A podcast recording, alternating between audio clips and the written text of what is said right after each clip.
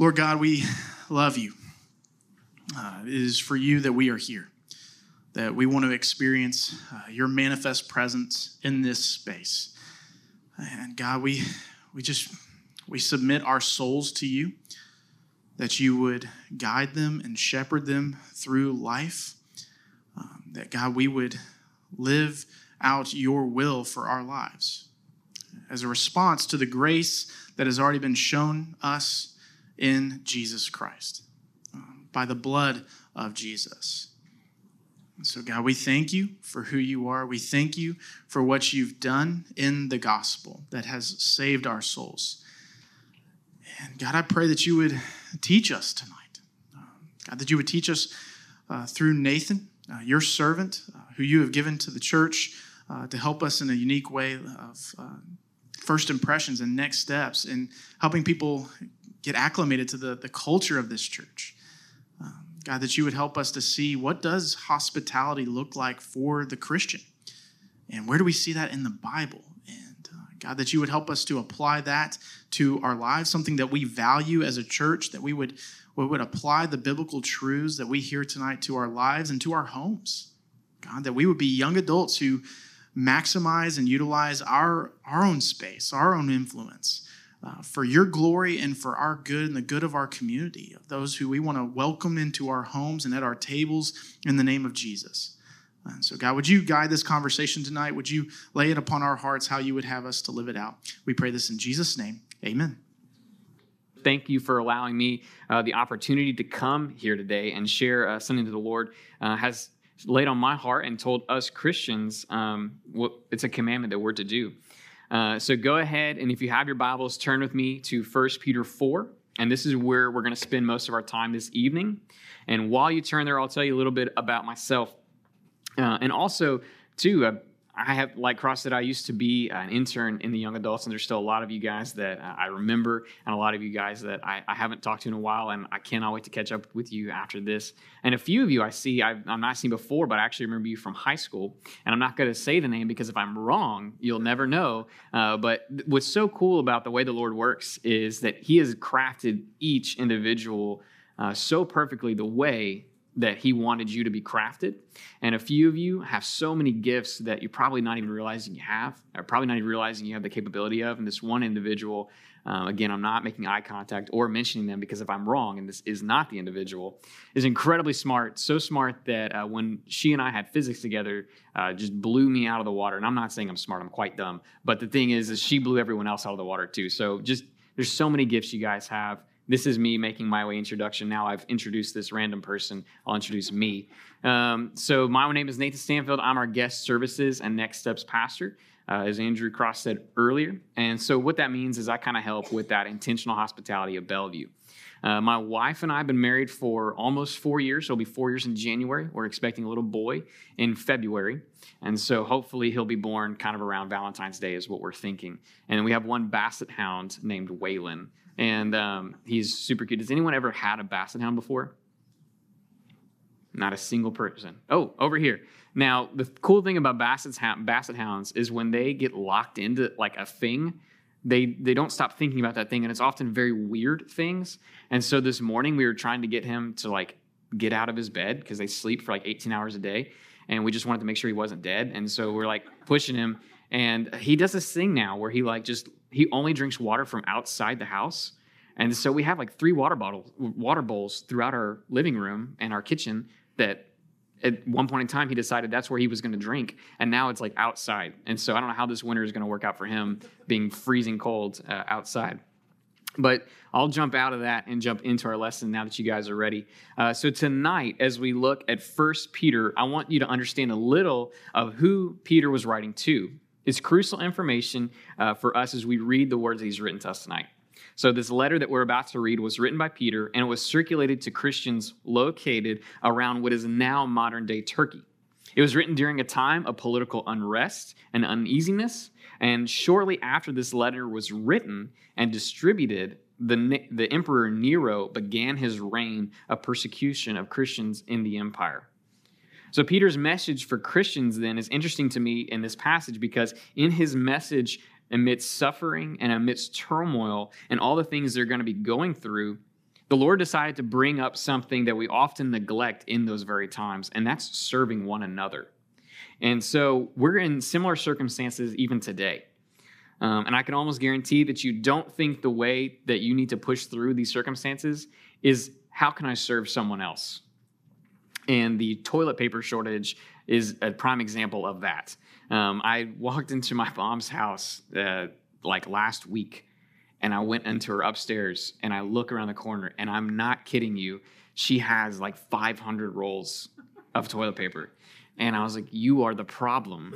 and, and she's like, Yeah, but when you run out, you know where to come. And so I was like, okay. But so there's a lot that we can learn from First Peter about serving one another. And that's that's what I'm going to focus on tonight is about the importance of serving when there are so many things that we could possibly be doing. Why is that a thing that God wants us to focus our energy on? Why is that um, what he says in this passage? So let's read. It's First Peter 4. We're going to read verses 9 through 11. It says, Show hospitality to one another without grumbling. As each has received a gift, use it to serve one another as good stewards of God's varied grace. Whoever speaks, as one who speaks oracles of God.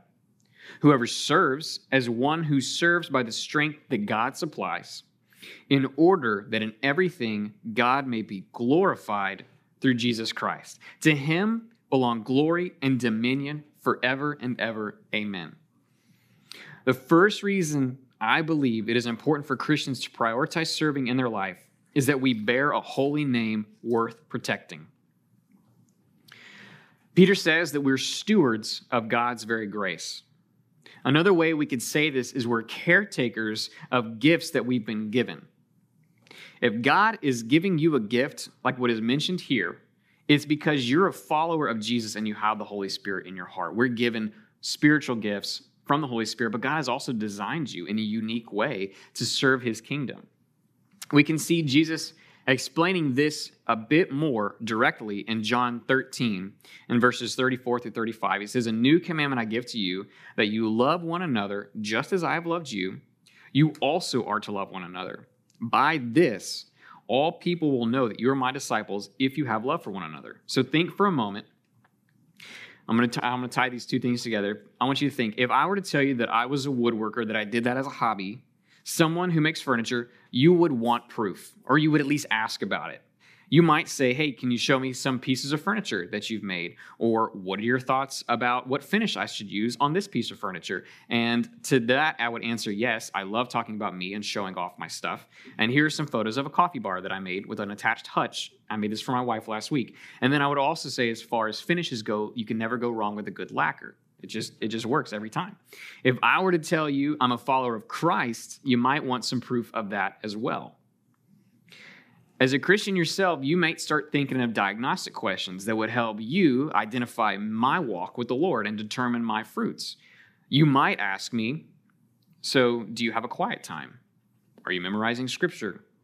These are things that Christians expect other Christians to be able to do. But I want to challenge you to ask some other questions about yourself and your own walk. Because you got to make sure you're not only practicing those spiritual disciplines, you need to be practicing some physical dif- and practical disciplines as Christians as well. And I pose that question of what are you doing practically and physically because those are the questions that the world asks of us. The world looks at us, they ask different questions than we do. They don't, they don't care about how many verses we memorized. They say, You tell us that you follow a guy that says, Love your neighbor as yourself, and how are you doing that? The other day, I got a call from a friend who wanted to know if Bellevue would open their parking lot for a, of all things, a Jeep Club of Memphis event. They, they recently had a club member who had passed away. He was a veteran. He had fought in Afghanistan. And they wanted to honor his memory by caravanning from Bellevue to his gravesite altogether. Um, they, the gravesite was just over the bridge in Arkansas, but Bellevue's parking lot was the only parking lot big enough to handle the amount of Jeeps that they wanted to, to bring. So, me having no capability to authorize such event immediately said yes, absolutely, um, because I want to see a ton of Jeeps in one spot, and selfishly. So, the event comes along. Um, it was a little underwhelming, and that's part of the story. So, he called me at first and said, "Yeah, it's going to be about 200 Jeeps." I'm like, "That's that's a lot of Jeeps," and um, you know, tell me more. And so he's he's we're going to be here this time. Da da da. You know, is your security okay with that? I talked to security; they're good with it. A day before the event, he says, "Hey, the event's gotten big. It's actually going to be 1,200 Jeeps." And so I'm like, I can't even count that high. That's insane. Let's do it. And so I'm, I'm ready. And so I'm, I'm calling my wife. I'm like, hey, I know we had a date, but there's gonna be 1,200 Jeeps in the Bellevue parking lot. We we gotta go. And um, and so I get here, and I'm a little underwhelmed because there's not 1,200 Jeeps. And again, this will come back to play. There's like 40, 40 Jeeps. You can understand my disappointment walking into the parking lot and seeing that. But I look over to my left when I pull in the parking lot, and there's well over 300 Harley Davidson bikes.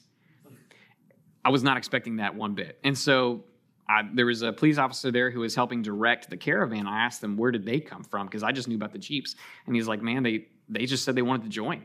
So I'm like, "Great, did more more vehicles in one spot." I mean, I I'm a big I like those kind of things, and so it was an unexpected turn of events, but I learned a really precious lesson from this interaction between the bikers over to my left and the Jeeps over to my right.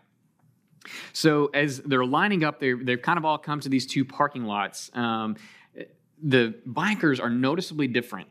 They're lined up in perfect rows, and for the most of the time, they mingled with each other very quietly and orderly. And I was a little surprised by that.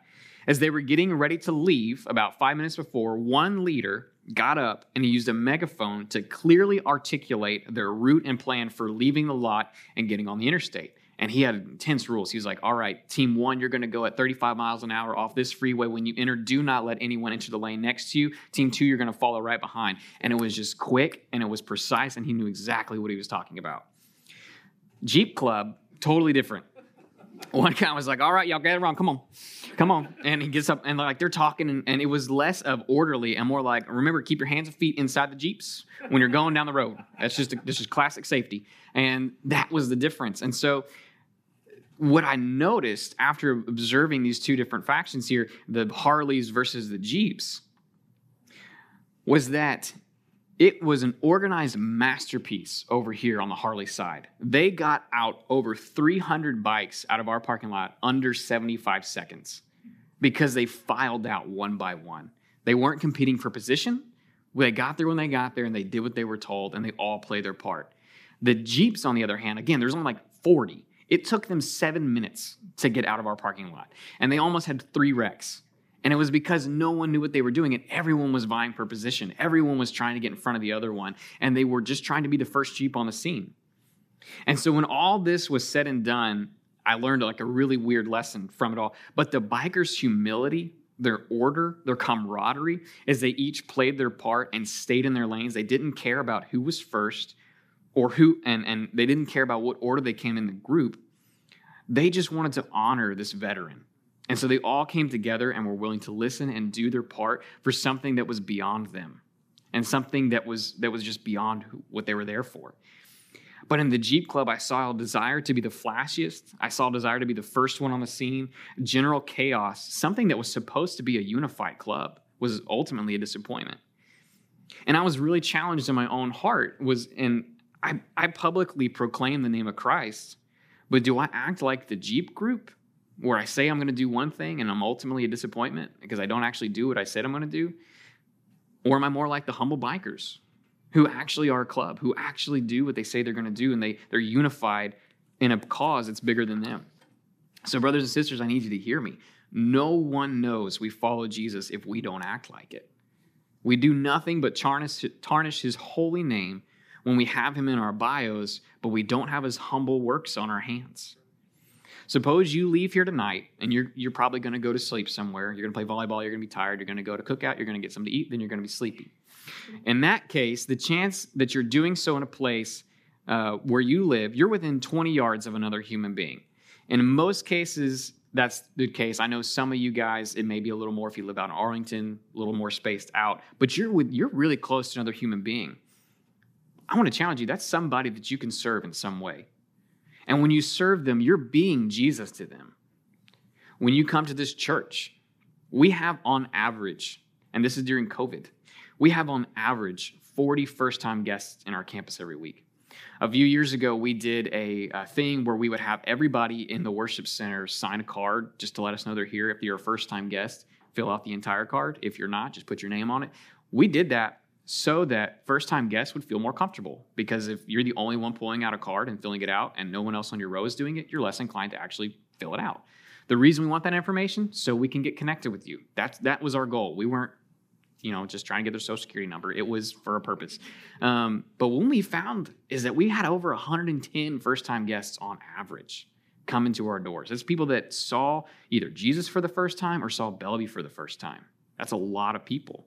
And it really pressed in the importance of serving them, of serving the people in our church and being intentionally hospitable. When you take the time to greet these people and then show them how to get where they want to go, this is a big place, it's easy to get lost.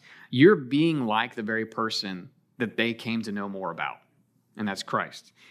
We make people want to join us, or we make people never want to be anywhere near us based on how we live our lives. Not only should we prioritize serving because we bear a holy name, but we should also prioritize serving because we should glorify a holy God. Going back to our central passage, we see that we should serve each other in an order, in order that in everything God may be glorified through Jesus Christ. To him belong glory and dominion forever and ever. Amen. God is glorified when you serve. You just need to think about that for a moment. God, the creator of galaxies, nebulas, solar systems, planets, oceans, animals, and you, you glorify him when you serve other people. If or when you accept Christ into your life, the Holy Spirit comes inside of you and fills you. When we serve, we effectively show each other how God has done a work in us and now is doing a work through us. We should be bringing glory to his name. When we serve, our motivation should be out of a love for God. And we should want to serve out of appreciation for what he's done for us to glorify his name.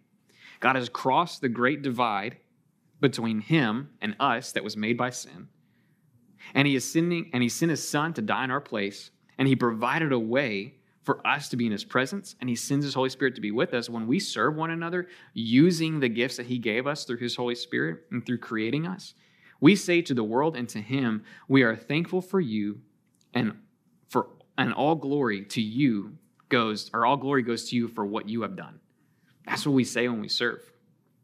And I want you to just take a moment and, and you can feel free to, you know, close your eyes in this part if you want, but think about all the things that God has done for you. Just take a moment, start thinking about that.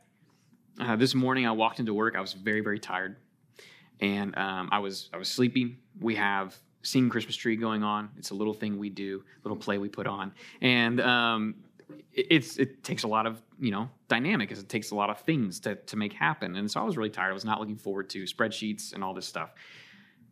And I was reminded of an exercise that I'm supposed to do when I'm feeling this way, and it's to just start thanking God for the things that you have. And so I was like, well, Lord, I thank you that this morning I had a hot coffee in my kitchen. That's something that is so small, but I know there are people that don't have that. Thank you, Lord, that I woke up. I had a roof over my head, it wasn't leaking. I woke up, my, my bed was warm from where I was sleeping in it. I, I was able to put on clothes. I was able to drive here. I have a job. I get to work with people I like. Lord, thank you for that. And as I did that, I started thinking, okay, I can do this. I, I, can get up here and I can glorify the Lord through what we're doing. And so by doing that, by really understanding what God has for us and what He's given us, we can serve well. So when you come to church and you're and you're feeling like, oh man, like I just don't want to be here right now. I'd rather be somewhere else, or I just need to check this box. You've got a church home. You've got people that love you. The Lord's providing a way for you to hear from Him. The Holy Spirit's here. You can worship, you can sing. These are things that you can be thankful for that can help you get in that mode of wanting to serve. God's empowered us to do things the right way where before we could only do them wrong. That was through the blood of Christ and the Holy Spirit coming in before us. Now we can serve properly, where before we weren't able to do that. And I want to ask you this question Do you know why creation itself glorifies God? And this is where you can close your eyes. I, I said that a little too earlier. Look at the waves. Imagine waves on a beach in the sunset. Think about the way the water comes in, it goes out. The sky, it goes from a beautiful blue to a dazzling red and pink when the sun just sets and night falls immediately after. You look at the sky, you see stars shining and twinkling in their little spots that was set in place. And the longer you look, the deeper the sky goes, the more brilliant the lights seem. Often in those moments, that's when you realize how complex and at the same time how beautiful creation is. And you start to think, wow, isn't God good? Isn't, isn't God who created all this good? And it's because God, the, the creator, he told creation what to do. And in those moments, it's doing what he said. And that's why I loved the song that was sang because those first verses. And he said it, Andrew, even the rocks will cry out if we don't. Because God created earth. He created everything in the universe. And when it does what it said, what he says to do, it glorifies him. He sets the boundaries and systems and order in place. And our natural inclination uh, when we see those things is to be in awe and in peace and in wonder at him. When you are told what to do by God and you do what he says, your life can't help but bring glory to his name. When God gives us commands, he's not just listing rules because he said so. He knows that if we do what he commands us in Scripture, we are functioning the way that he designed us to function. We not only get to really experience the joy that only comes from serving others, but we experience an even deeper joy of being able to give God glory. This is something that may seem daunting, but we don't have to just guess at how we're supposed to do this. And so that leads us to our final point tonight is that we have a model in our Savior. So I want to talk about another passage. It's in Mark chapter 10, and we see this in a, a little more depth. In Mark chapter 10 and 42 through 45, it says, Jesus called them to him, and he said to them, You know that those who are considered, he's talking to the, uh, his disciples here, you know that those who are considered rulers of the Gentiles lord it over them. Or basically, he's saying, when the Gentiles have their little organizations, the ones they place at top really take advantage of that. They really take advantage of the fact that they're at top. They tell people what to do. They delegate things. They don't actually do a lot of work. Um, I heard it said the other day, you know, Jim works here, but we don't really know what he does. It's that kind of thing. Um, they lord it over them, and their great ones exercise authority over them. But it shall not be so among you.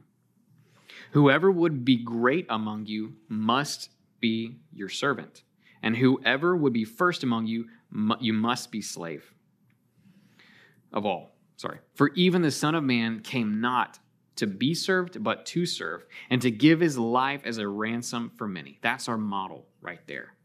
That's what we're supposed to do. And again, we glorify God by doing that. And we, we speak praises to his name when we do that. Jesus did not have any desire to force people under his authority. He had the authority, and he had every right to rule with an iron fist, but he chose instead to serve. He chose to use that power and that authority to serve us. We are drawn to the idea that we can be great by using our talents to benefit ourselves and to make a name for ourselves. But I would challenge you on this.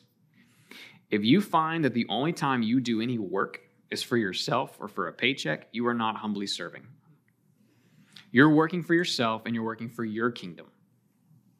And I will admit I fell into this and I was convicted of this when I was writing this message and even before when I when they asked me to do this role of guest services, um, I was convicted of this. So I, I again I work here for the church, uh, which means I spend a minimum of 40 hours a week doing work for the church, and I do feel like it's what I'm called to do, and I don't doubt it for a second.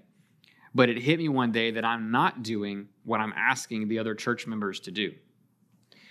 It takes deacons, volunteers, husbands with jobs, wives with jobs, people with time constraints to make this place run.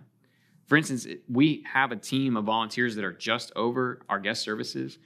Um, someone give me a number how many people you think it takes to make a Sunday work. Just shout it out. I'll tell you if you're wrong. 200? Higher. Higher. Well, not at 1,200. That's that's I would love to get there. Um, it takes about 500 to 550. And, and the reason it takes that much is because we have a huge building. There's a lot of doors. There's a lot of places someone can get lost. So we want to put people there to help greet them. It takes a lot of people. These are all people with jobs, just like you. These are all people with lives, just like you. Um, one day I, I spoke to a guy who does our valet, and uh, I said, "Hey, man, how, how's your day going?" Or he's like, "Man, it's rough. My, uh, you know, so and so just died in my family, but he's here serving." I'm like, "Man, that was me.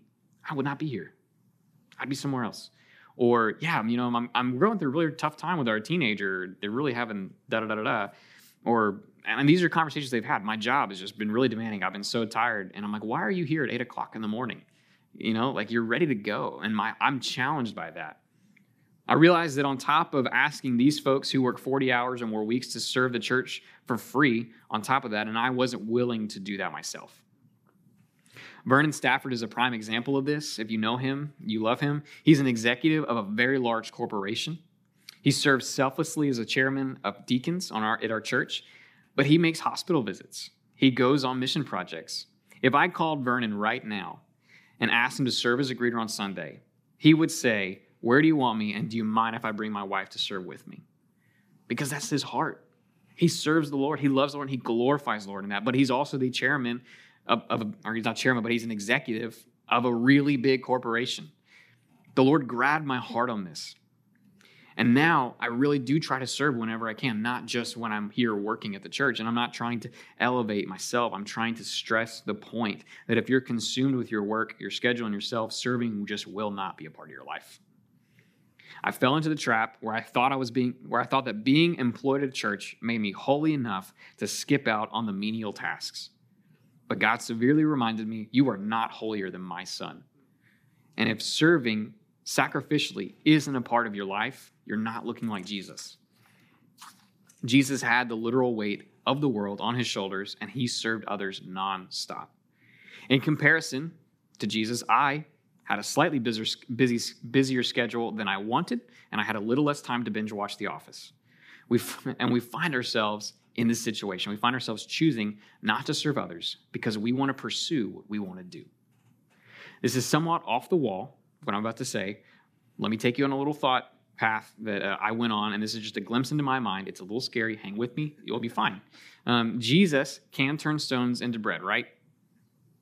I'm sorry. Yeah, Jesus can turn stones into bread. We saw this. He went to the desert. Anyone tracking with me? Do y'all read the Bible? Okay. So Jesus can do that. He's physically capable of doing it. He didn't do it, but he could. He can make the blind see. He did that. He has access through the Father to know everything you will do, everything I will do. It also means that he knows who invented the jet ski, and he knew that that guy was going to do it.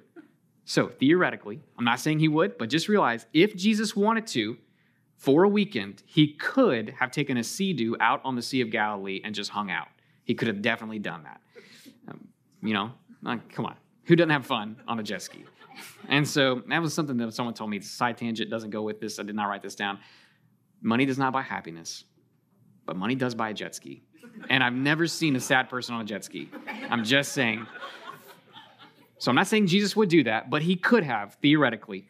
We don't see him ever doing things like that.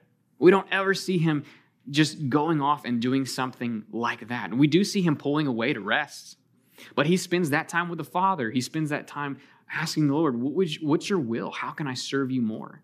And spending time reflecting on what's going on and hearing from the Lord. That's what he spends his free time doing. And then he immediately goes right back in to serving others that are around him while he's here on this earth. And you may say, Well, Nathan, I'm not Jesus. And I would agree because you cannot make a jet ski. You just can't. Um, but you can and you should strive to be more like him in the way that you serve in your free time. Please hear my heart.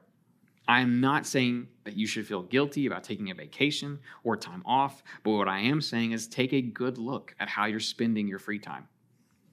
We are never more like Jesus when we decide than when we decide to give up something we want to do for the sake of serving God or our fellow man. We all too often get stuck in addictive and deceptive uh, cycles of self servitude but this is never what God intended for us to do. We were created to serve. Serve God first and then serve others after that. I promise you that if you start your days by asking God, How do you want me to serve today? and let that be your goal, you will see a richness come about in your life that we all desperately are wanting. We will be walking in obedience to God, and giving ourselves opportunities to explain why we do what we do, thus glorifying Him. Others will see your service and genu- genuinely want to know more about why you do what you do. And you will end up being more like Jesus.